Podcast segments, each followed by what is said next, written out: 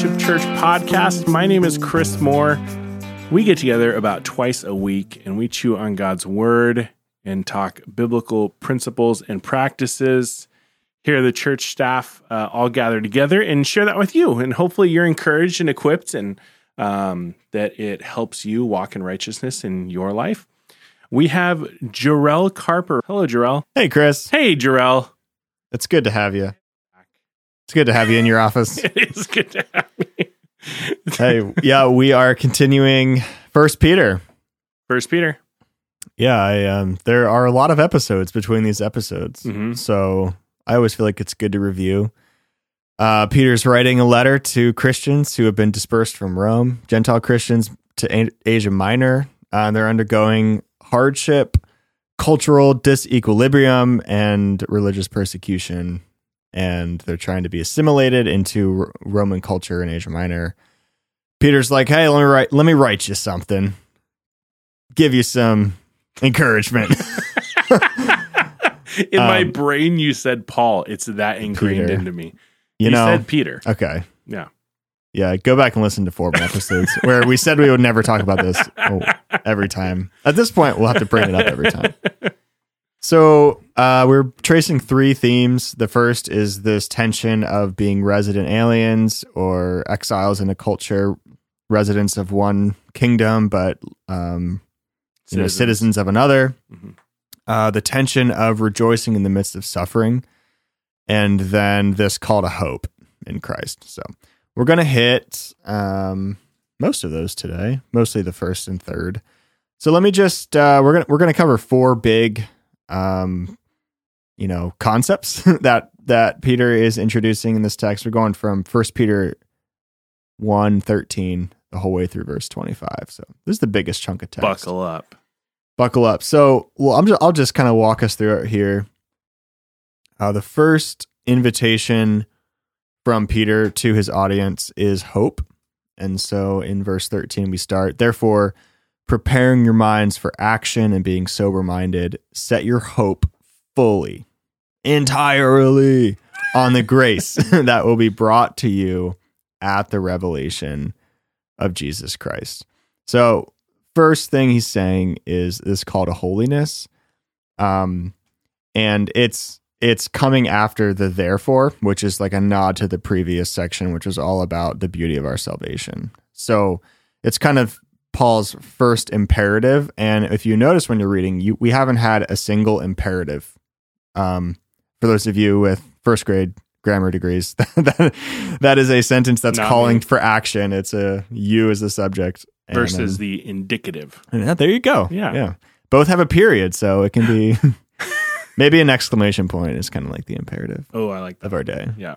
Um, I realized the other day I put so many exclamation points in my emails because it's like I'm trying to con- connote, denote like happiness. I'm not just being like bland. But I had this conversation, real quick off topic. Speaking of hope, um, Anytime I get a one word text message back with a period at the end, I immediately Yeah. intonate yes, frustration Yeah. or disappointment. in that. Yeah. the exclamation point, Therefore, the tool of all youth pastors and people that want to write happy emails. All right. So, um, but what's interesting here is that in order for us to set our hope fully on the grace that will be brought to us at the revelation of Jesus Christ, in light of all that we know about salvation, the the two kind of tools that we're going to use to bring about hope, um, Paul says to prepare our minds for action and to be sober minded. So that's kind of um, that first phrase, prepare your minds for actions. If you have different translations, it might say, um, gird up the loins of your brain, basically. and so if you're not into pants and you want to wear big ro- long robes in the first century, um, if you were going to run, you had to pick them up, pick up those robes so you can actually run. And so it's just kind of um, brace yourself, get ready, prepare to action. So um, buckle your bootstraps, or I don't know, like what English modern day idiom would work, but it's a it's an invitation to preparation and take it taking it seriously. And the second is being sober minded. It's like the the imagery is not being drunk. Mhm. So a sober mind. So there's this connection between the truth of our salvation, what we're have what we have to do with our brains to take that seriously in order to have hope. So there's like an intellectual exercise to hope, and I I feel like that can ring true for us today. Of um, you know, even just the last 24 hours, we've had a lot, lot of war- major world news and national news, and it can be easy to to give up hope. But there's this discipline that we constantly are preparing our minds for action to be meditating and learning and chewing on the good news of salvation in Christ, so that we can keep our hope fixed fully. And while I think that is more than just a mental eyes or uh, mental exercise for Paul or for Peter, it is not less than that. Um, yeah, and I think one thing that we could really take away from this is just acknowledging the constant pull for um, intellectualism versus experientialism, um, or passivity versus agency. Like these are all things that are present in Scripture, uh, and we don't want to forsake one for the other. And so this is very clearly a put this, and we see that like meditate on your word day and night. These yeah. are active things that if you're not doing, you it, it, would be foolish to anticipate the benefits of whatever that thing is you're yeah. you're called to do. Yeah, and contextually, if you're in this audience, um, this would be something you'd need to hear. like, yeah, don't give up hope. Mm-hmm. Set your hope fully on this, or don't turn to something else for your hope. Yeah. Whether that's materialism or some other conformity that might actually provide you more immediate or tangible or you know felt sense of hope um, and i think that's a definite struggle for us in our culture today the things that we end up putting our hope in for salvation other than in christ and his coming uh, revelation so anyways if you feel convicted about the rat race good yeah that is the, the gird your loins and put your hope fully in Christ. So, and I think we'd probably both agree too that we have uh, it most of at least our lives have a little bit of a more nefarious enemy where things have gone relatively well in our lives. You know, we've probably never experienced hardship that can come from being you know kicked out of your country or right. you know in in deep poverty or these kinds of things um, so we have to like be really careful to stay awake and stay vigilant. Yeah, yeah. It's uh it's easy for the idols to creep in when they're sneaky. Mm-hmm. You know?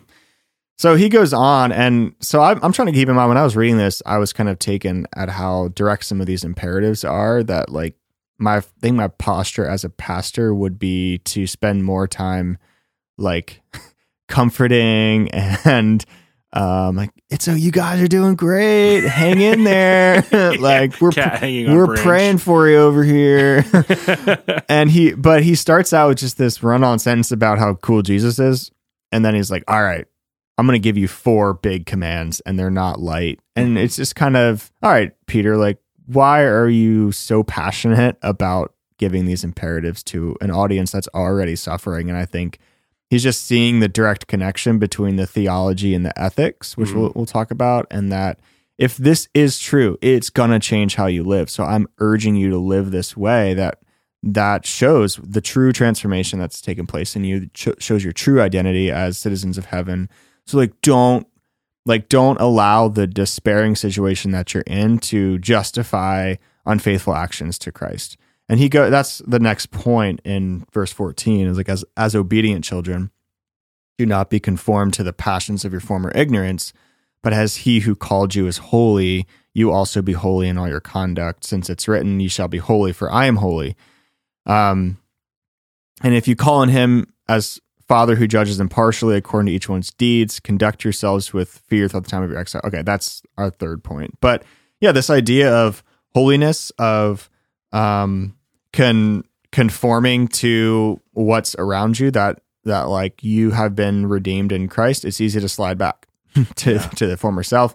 So like don't neglect holiness and I um you know, I didn't dive too far into the specific word there, but when we talk about Christian like holiness and righteousness, we absolutely mean things that not doing bad things, but I think that also includes doing good things. Mm-hmm. like it's not just like I didn't do anything bad. It's kind of like the illustration. murder today. Yeah, the illustration I always use is like, well, I didn't bully anything at anyone at school. Or like, well, did you stop the bully from bullying someone else? Like, hmm how far does holiness extend?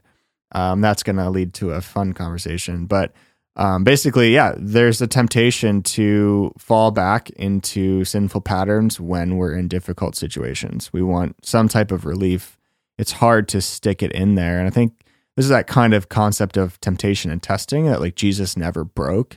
And so when we say like Jesus was tempted as we are and yet did not sin, it's like he never like the pressure kept mounting and he never cracked. hmm so he actually encountered significantly more te- temptation and testing and I guess in my mind than I do because I just cave. Yeah. Yeah. like, yes, I will take that immediate urgent out of I'll my take two, please. yeah, uh, hand me another one. And, and so I think Peter's very aware actually of kind of the emotional, like, like psycho theological side of his people. I don't know if that's a word, but like, what are these people that I care about going through and what are they tempted to do? Like, they're tempted to lose hope and they're tempted to fall back into their former ways of ignorance. And I'm telling you, like, first of all, Jesus is legit, so don't lose hope. Second of all, um, God, God is a holy God, and you are now His people. hmm So be holy. Yeah. And he's talking specifically here about this the sins that they would have been comforted in, familiar with in that state of ignorance prior to the regenerative work of the Holy Spirit. But would it be too far of a stretch to say, while he's not specifically talking about this, this applies to the cultural context they're in where they were surrounded not only in a foreign place, but a foreign place that was pagan. And we are, you know, our televisions, our radios, our social media, we are very much exiles in that same way. And so to be vigilant of those things as well. Yeah, and I'm not sure, you know, it's still the Roman Empire expanding. Like, how much different are the cultural temptations between when they were pagan Romans, now saved, versus in a pagan Asia Minor context that's being Romanized? I don't know. Sure. I can't imagine they're whole, like entirely different. But Sure. yeah, your point is valid that, um, yeah, like, I mean, let's go down to that cult temple worship and, you know, have Yeah. a fun night. Yeah. All right, that sounds great. It's, it's been a rough day. I'm Yeah. like, yeah. and we can laugh, but I, I do. I mean, if you're listening to this, maybe take a take a second and think, like, man, under times of distress, where am I tempted to turn back on, hmm uh, like, disregard a call to holiness in order to relieve myself of the pressure that I'm facing? And um, the the reason that Peter gives for this ethic, the theology behind the ethic, is God's holiness. hmm Um, the theology behind the first ethic was the beauty of Christ's salvation. So he keeps going um, into the third point, which is to fear God. So, if, and if you call on him as a father who judges impartially according to each one's deeds, conduct yourselves with fear throughout your time of exile. That's interesting. conduct yourself with fear throughout your time of exile, knowing that you were ransomed from the futile ways inherited from your forefathers not with perishable things such as silver or gold. So, like, your ransom wasn't like, here's this sweet gold. your ransom was the precious blood of Christ, like that of a lamb without blemish or spot. Um, so, he's pulling, um, you know, Israelite imagery again. He's pulling these Gentiles into the story of Israel. Um, he was foreknown before the foundation of the world, but he was made manifest in the last time for the sake of you, who through him are believers in God, who raised him from the dead and gave him glory, so that your faith and hope are in God. Um, and so there is this sense that God is our father, but he's also still our judge. hmm and that I think he's kind of logically flowing, okay, just call him to holiness. God is holy, but like there's also this this holiness is pointing to the fact that he judges impartially according to our deeds. Um and you could go like soteriological on that and be like, well, we're saved by the blood of Christ. That's what he's saying. Therefore, therefore still have that fear that like Mhm. there's this tension of God being father, but a father that you still respect. And um, Brett's been talking some about that in parenting of like how do we parent our kids in a way that they know that like part of us showing our love for them is this sense of respect or or fear. It's like you're not not a pushover. Um, so yeah, that's an interesting. I wasn't quite sure like um, how to totally apply this, other than I, I taught the high schoolers the other night out of Colossians, and it was on putting off your old self, putting our new self, and this kind of concept of you know killing sin, and like Mhm. if you were really to try to purge yourself of the the desires and actions of your old self like that old self has died so treat it as if it's dead so kill it and like what degrees like if you really feared the lord like how far would you go to um create patterns and rhythms in your life where you would not sin Mhm. you know um and it can be something that i think is lost uh it you know as evangelicals we're trusting in christ alone and faith alone for our salvation and so there's always like well then what do i do with works and Yeah. it doesn't mean don't give a crap about them Yeah, right. um there's still this sense of fear of god so it is just like an ongoing tension of god is our father but he is also still judge. One thing I try to remind people of pretty frequently because I I typically think that all problems come down to I have a wrong view of God or a wrong view of myself is re- just reminding them of the cosmic um, scale of God that goes beyond our understanding and existence and his holiness as something incomprehensible in a lot of ways of just this purifying white hot light. Um, I'm speaking abstractly, of course, but uh, just to really reveal what response do you have. It, I'm going to use a really silly example, and a fair amount of listeners probably won't know what I'm talking about. But cosmic horror is a genre of literature and okay movies. you can stop chris Yeah. Um, but one of the things, like we as a part of our culture and folklore and stuff, is like these elder beings and stuff, and you have this scale. You know, you usually see one person in front of this massive black shadow on the horizon, and it gives you that sense of dread that we don't have most of the time in our day to day lives. Maybe you have a transcendental experience looking at a skyscraper or something, but to even try to begin to compare that to God really puts things in perspective. Um, and I was reading in Reformed Pastor uh, Richard Baxter's book, and one of the things he talks about is how you care for the flock with Christ's blood in mind. That it, was the blood of Christ, just like he's talking about here, that paid for these people. So act accordingly. I like how you care. value them yeah yeah, value them to fit that that model that Christ has given us through his atonement. And that that I think helps put things in perspective for me of okay, am I am I dabbling in sin? Am I leading people well? Am I caring for people well? Because if I believe they've been purchased by the blood of of Christ, who is worthy of my fear, love, adoration, all these things, then my life will reflect that. Yeah. Uh, that's a great transition to our fourth point was it? I Sometimes people rambling. ask me, like, is it hard being a pastor? I'm like, well, it actually wouldn't be that hard being a bad pastor. Yeah, I'm sure it's very I, easy. I could do that pretty easily, but to be a good one, that's hard.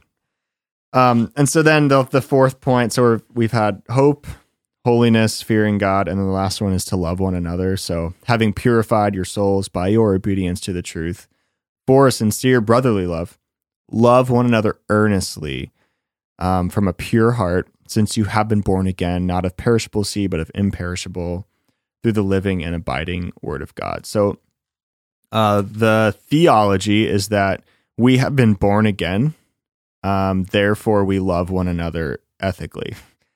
Um, and I'm, you know, I'm just trying to put myself like, why is this something Peter's saying? I, yeah, I think that it'd be easy to have hostility within, uh, between Christians during time of exile. Like, wow, hard to imagine for us Yeah. today. um, that we start to bicker uh, with one another, and as the family of God, sometimes we fight with our family the most. Um, and so I think Peter's exhortation to love one another is pertinent. Um, and he's grounded in the fact that we've been born again. Um, and it's like earnestly isn't just um, the difficult nature of it in the present, but it's also the fact that it it keeps going. Like you need to keep loving one another. So one of my takeaways for all of this was that imagine if you um, are lit, are in Asia Minor, you're not part of this these Christians.